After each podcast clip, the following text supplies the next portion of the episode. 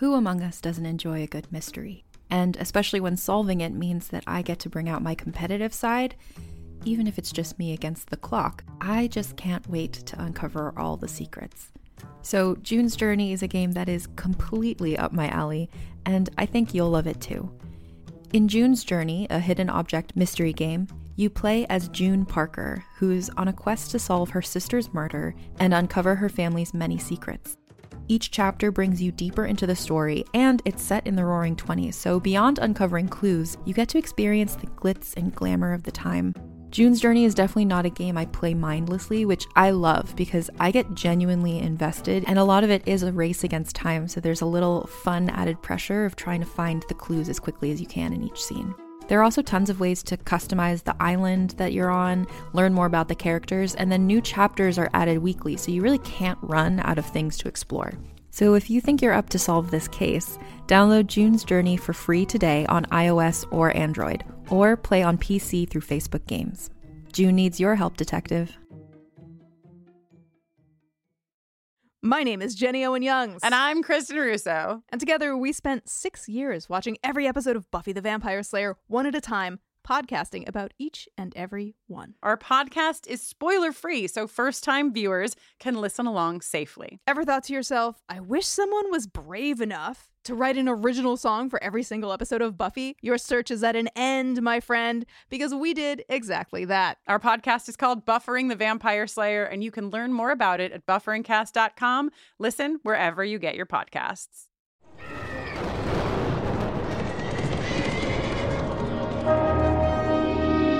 Fantasy Magazine. Hi, and welcome to the Fantasy Magazine Story Podcast. I'm your host and editor of Fantasy Magazine, John Joseph Adams. Our story this week is Using It and Losing It by Jonathan Lethem. It's read for you by Harlan Ellison. The story first appeared in Journal Wired in 1990. Jonathan Lethem is the author of eight novels, including Girl in Landscape and Chronic City. His short stories and essays have been collected in three volumes. A fourth, The Ecstasy of Influence, is due out in November. His writing has been translated into over 30 languages. He lives in Los Angeles and Maine. I hope you enjoyed the story, and if you do, I hope you go to our website at fantasy-magazine.com and leave a comment. Just click on fiction, find the story, and then leave a comment there. Or if you'd like to help spread the word, go to iTunes, find the Fantasy Magazine Story Podcast, and leave a review or rating there. Well, that about does it for this week's intro, so let's take a trip through the looking glass and explore the world of fantasy.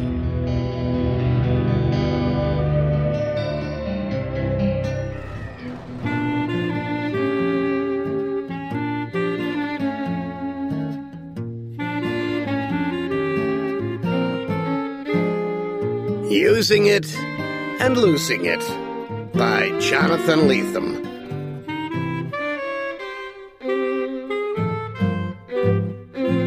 They sent Pratt to Montreal for a three day conference. But after the first day, he stopped attending the meetings and spent the remainder of the long weekend wandering around the streets of the city. He liked Montreal, though at first he didn't understand why. It reminded him of America, of the United States. Not the least bit exotic. In fact, it was startlingly familiar. The only difference was that he couldn't understand what other people were saying. And that was what he liked. Pratt had taken Spanish in high school. He passed the classes, but only narrowly, and he didn't retain any memory of the language. He certainly didn't have any handle on the French he heard around him in Montreal. He went to the store for cigarettes and pointed, first at the brand he wanted, then at the bowl of matches behind the cash register. He switched on the television in his hotel room and watched the news in French, Weatherman gesturing at the odd Canadian-based map, and was unable to understand anything. All he could puzzle out were the categories. International news, local items, sports, weather, human interest. The news seemed very simple that way. Reduced to a series of formats, it became oddly small and comprehensible. Pratt felt alone. He felt alone in New York, and it was a feeling he thrived on. His aloneness insulated him, made it possible for him to live in the city. Now, in Montreal, he felt the flowering within himself of a potential for a new kind of aloneness, something much deeper and something uh, unique. Walking alone through a city of strangers, unable to share their language, suggested enticing possibilities to him. Back in New York the following week, Pratt walked the distance to work, stopped in at his accustomed cigar store to buy cigarettes, and rode the elevator upstairs to his office. In short, his standard routine without deviation. Yet, it didn't feel right. Pratt felt hemmed in by the people around him for the first time, his invisible Gardol shield of isolation stripped mysteriously away. He heard snippets of conversation as he passed, or was passed on the sidewalks, and the packets of language landed unbidden on the doorstep of his consciousness and intruded on his cool, solitary thoughts. The cigar man struck up a needless conversation about the humidity, despite Pratt silently pointing at the desired items, the way he had in Montreal. Pratt isolated himself in his office, put his folder of papers into the bottom drawer of his desk, then gathered the accumulated inter-office memos of the last week and balled them up and threw them away without reading them. Pratt had learned something about not being reached in Montreal, and he determined to apply it directly to his job. At some deeper level, he knew that such an attitude would quickly mean the end of his job, but he could live with that. The path he was about to follow would lead him far beyond his job. He was on the verge, he felt, of developing a philosophy. Pratt wondered what came next. He was carefully retying his shoelaces when the door to his office opened. It was Glock, Pratt's supervisor and the man who'd chosen Pratt for the Montreal deal. Glock didn't come into the office. He leaned in the doorway, crossing his arms. His face was expressive and rubbery. Now it expressed a scowl. You didn't find things interesting in Montreal? Jeez, you should have called. Northern guys really like you. He really did. He called me to ask if anything was the matter. What's, what's the matter? What's the Didn't you like the guy? He said you two hit it off. That's a good connection, Pratt. You should have called. We could have talked about it. What's the matter? Pratt winced at the flood of language Glock undammed in his direction. He couldn't even remember the guy from Northern. I don't feel good, he told Glock. Geez, you don't look that good. You don't feel good? You didn't feel good? I didn't feel good. You should have called. You don't feel good? Geez, go home. This isn't high school, Pratt. Go home if you don't feel good. Pratt went home. He did his best to avoid overhearing conversations on the way back, taking side streets and veering wide when he passed couples or groups of people. A gray man with a tattered hat stepped up from against the side of a building and stuck his hand out at Pratt. Spare change, man. I gotta get something to eat. Pratt edged away from him without answering. By the time he was safely back in his apartment, Pratt had formulated his new ambition. He wanted a divorce from the English language. He felt amazed at the simplicity and grace of his plan. The relationship he strove to strike up with the world was uniquely shallow. The world consistently misunderstood and pressed him for further commitment. Pratt wanted to turn the world down, definitively this time, and the abandonment of the language of his fellow men seemed to him the perfect embodiment of this ideal. Pratt knew from lifelong experience that words sometimes slipped free of their meanings when he repeated them over and over, or wrote them down again and again. They became abstract and refused to adhere. Words could hemorrhage and bleed empty of their lifeblood meaning. He decided to perfect this technique, if it could be perfected, to systematize it, and through it forget the entirety of the English language. The very thought of it made him hungry and impatient for this loss, for the empty completeness of it, like a man finally stepping free of his shadow. Yet he knew it would take a long time, years perhaps. Pratt didn't mind. He knew he could rein in his impatience. He knew he had what it took. He knew he was good for it. Nonetheless, Pratt shook with excitement.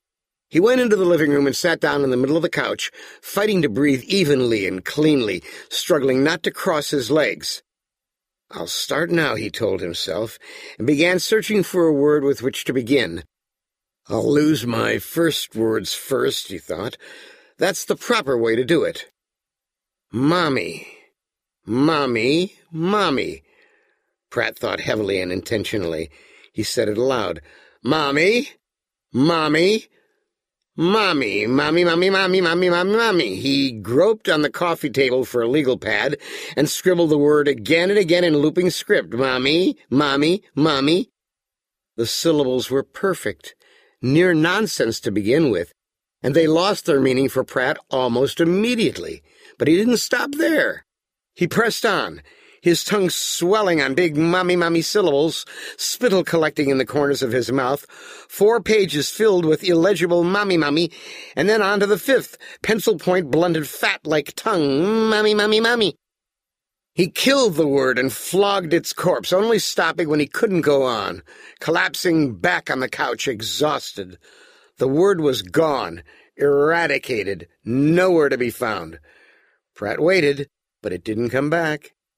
He probed for it fearfully, turning over mossy stones in his consciousness, but no mummy crawled out. He looked at the pages of scribbled mummy mummy, but it seemed another language to him, unreadable, meaningless, baffling. The word was gone. One down, he thought. The next word took less time, and the one after that even less. Pratt was suspicious. He checked each word for its absence, but each seemed obediently banished. He finished with dad, then cat, then man and bad and boy, then hat and hot together, repeating them alternately. Hat, hot, hat, hot, hat, hot, hat, hot, hat, hot, hat, hot, hat, hot. He finished a dozen words before he felt his eyelids slipping down toward the floor, his grip loosening on his pencil. He put himself to bed. The next morning he deliberately avoided the living room, where the coffee table sat littered with sheets of the yellowed pad. The words, whichever words they had been, were gone, and he didn't want them back. As he sipped his coffee in the kitchen, he grew increasingly pleased with the events of the previous night, and increasingly resolute. Waking with a smaller vocabulary was exhilarating. He felt lighter, freer, less hemmed in. The clear priority was to send the rest of the language packing, the sooner the better. After cleaning up in the kitchen, Pratt went out for a walk in the park. The crisp air felt good in his lungs, and the sun felt good on his head. There was nobody in the park yet, Pratt warmed up by disposing of tree and sky, defying categorical reality by staring up at the oak leaves drifting in the wind against a backdrop of blue, even as he eradicated the words. This done, he felt immediately ready for bigger things. He rid himself of a couple of unusual once-in-a-while words, sundial and migraine, mixing them into midial and sungrain before allowing them to fade completely. It got easier and easier. Even the most tenacious words proved banishable after fifteen or twenty repetitions, and some others slipped away after Pratt pronounced them twice. He developed a muscle for destroying language, and it grew strong through exercise. Pratt spent the day wandering through the park, forgetting words. He forgot words as he clambered over boulders, and he forgot words while he lay with his eyes closed on the great lawn. When he got hungry, he found a vendor and bought a hot dog. And in the process of eating it, killed hot dog, killed Frank, killed wiener and sausage, and wurst, until all the words disappeared and he was left to finish a nameless tube of meat. Things seemed to like being unnamed. They expanded, became at once more ambiguous and more real. The speech Pratt heard as people strolled past seemed littered with meaningless musical phrases. Their sentences were coming unhinged, and the less Pratt understood, the more he liked. As meaningful words assailed his ears, he spoke them and rendered them meaningless, then tossed away their empty husks to the invisible wind. Pratt arrived home exhausted, yet buoyant. He no longer feared the yellow pad on the coffee table. He rushed in and happily made neither head nor tails of it. He opened a book from his shelf and read a sentence, delightedly baffled by most of it. When he found a word he knew, he pronounced it, and it disappeared. He had it down to a single utterance now. To use a word was to lose it. Glock called. It jolted Pratt to be on the telephone. He hurriedly conducted a search for the words that were left to try and patch together a response.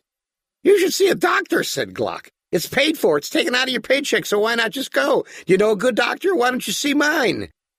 Pratt didn't understand. Overabundant, he said. Uh, inconspicuous. He couldn't think of anything else to say. Dr. Healthbrunner, 548-7980, Glock went on. He's good. I've known him for 20 years. I mean, Jesus, take care of yourself. You sound like shit. Shit, repeated Pratt into the receiver. Without knowing it, Glock had opened up a whole new category of words. Piss, crap, cunt, prick, snatch, said Pratt. The words disappeared as he mouthed them. Okay, okay, Jesus, said Glock. I was only trying to help. Stay home, for God's sake. Stay home until you feel better.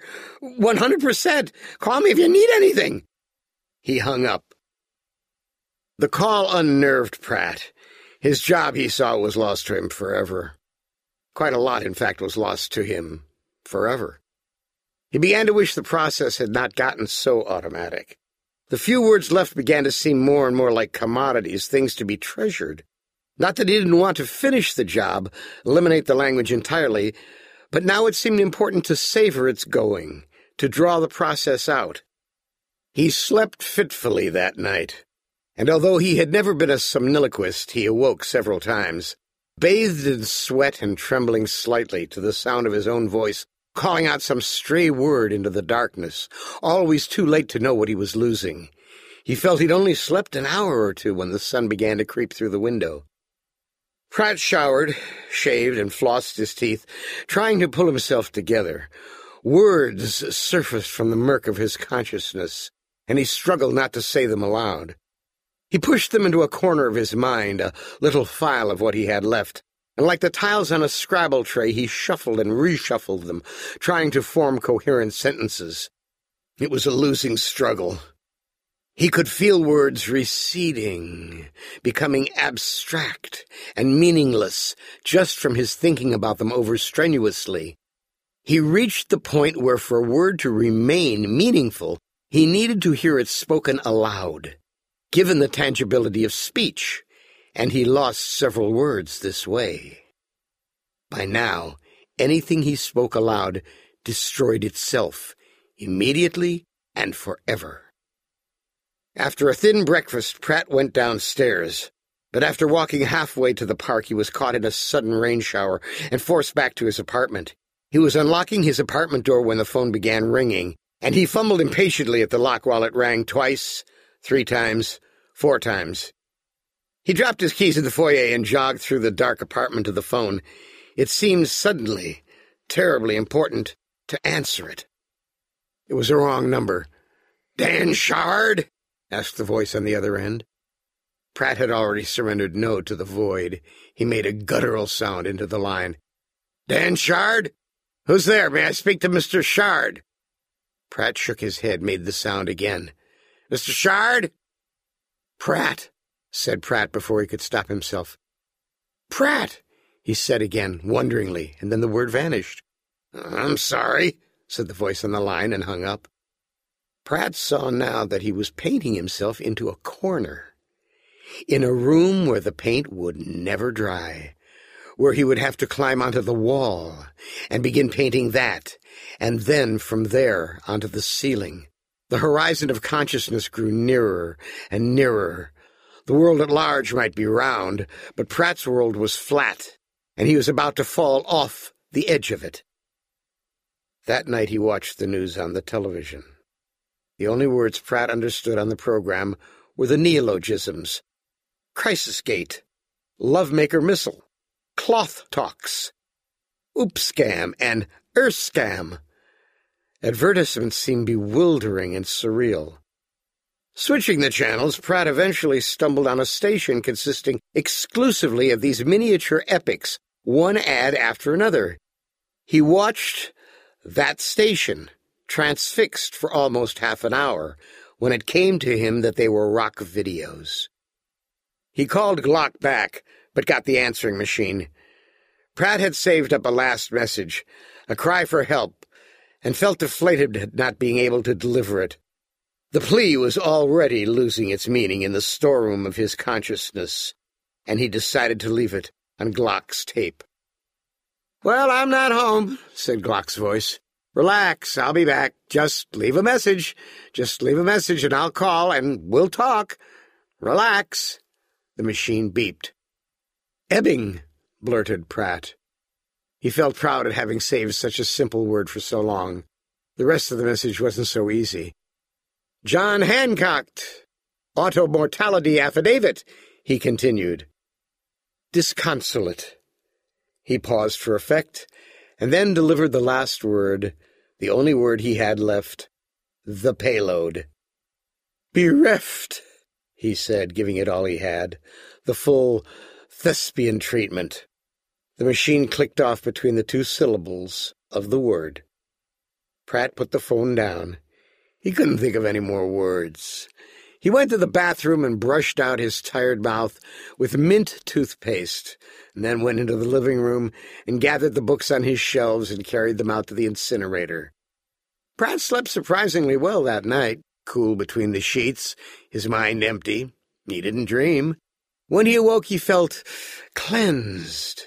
With the furniture of language finally cleared, the mover's footprints could be wiped away, and the dust bunnies swept out of the corners. There was nothing left to forget. English had become a foreign language to him, and the world was rendered innocent of connotation. His doubts about the process evaporated. He'd panicked for a moment, been a little weak in the knees, but now that he was language free, he knew how little cause he'd had for alarm. He awoke into a rightness, his wish granted. Like a snail with its shell, Pratt now lugged his own private Montreal around on his back. He was a tourist everywhere, a tourist originating from a land so private and complete that it didn't require a language. He went downstairs and out. The sun was busy clearing the puddles away, ah, and Manhattan warmed into activity. Pratt walked up Broadway feeling confident. Everything seemed bigger now, more promising and mysterious, and most importantly, further away. He considered going in to work. They couldn't harm him now that he'd become invulnerable. The air was filled with the musical chatter of conversation. The forest couldn't harm him now that he'd become invulnerable. The air was filled with the musical chatter of conversation, as the forest air is filled with the singing of birds. New York transmuted itself into a wonderland of incomprehensibility. Pratt passed a shopkeeper haggling with a fat black woman over the price of bananas. She waved her curled up money and cradled the bananas like a long lost child. Pratt frowned disapprovingly at how much she communicated beyond language, and at how much he picked it up despite himself. Pratt saw a teenage boy on a skateboard perform a flourish for a gaggle of girls who idled in a building entrance. Transfixed by the subtleties of the interaction, Pratt had to tear himself away from it. Suddenly, the walls of comprehension were closing in again. A pair of businessmen with briefcases parted on the sidewalk to make room for him to pass, and though their language seemed a babble of water rushing over rocks, Pratt felt astonished at what he learned from their manner, their expressions and gesticulations. It was inescapable. Like a blind man whose other senses attune themselves in compensation, Pratt found himself involuntarily sensitized to nonverbal forms of communication. He panicked, turned around, and headed back toward his apartment, reverting to his former strategies of steering wide berths around groups of people who might be tainted with language. As he ran, Pratt struggled to understand this new predicament, racking his brains like a snake-bit man who had once learned the formula for the antidote. There was clearly more to communication than language. That had been an underestimation of the problem. A mistake Pratt knew he couldn't afford to make twice. It seemed clear enough. He was going to have to forget body language. Back safe in his apartment, Pratt sat on the couch and began shrugging mechanically.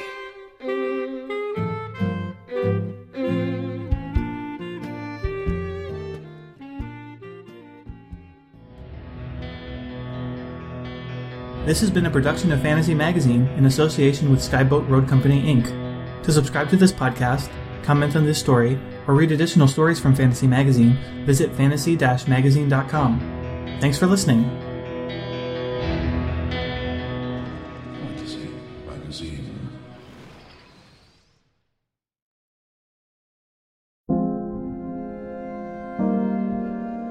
Probably heard the name Mary, Queen of Scots, and maybe you know the importance of her legacy to the British monarchy. But how much do you know about her life and what she was really like? For instance, did you know that she preferred to have her eggs scrambled, or that giving gifts was her love language? In my podcast, Vulgar History, we'll be talking about all that and more during an eight part mini-series about the fascinating life of Mary, Queen of Scots. Vulgar History is a feminist women's history comedy podcast where we don't shy away from the messy, complicated lives of women from the olden times. Particularly with women in history, it's easier to use broad strokes to portray who they were, and it's like we forget they probably also had messy lives, complicated relationships, and maybe things weren't as black and white as they might seem in a textbook. But I'm dedicated to sharing the sides of the stories we don't always hear, and each episode is supported by rigorous historical research. Turns out there's really something about Mary Queen of Scots. So be sure to tune into my series about Mary Queen of Scots and check out the other incredible women I've talked about while you're there. You can listen and subscribe to Vulgar History wherever you get your podcasts and learn more at vulgarhistory.com.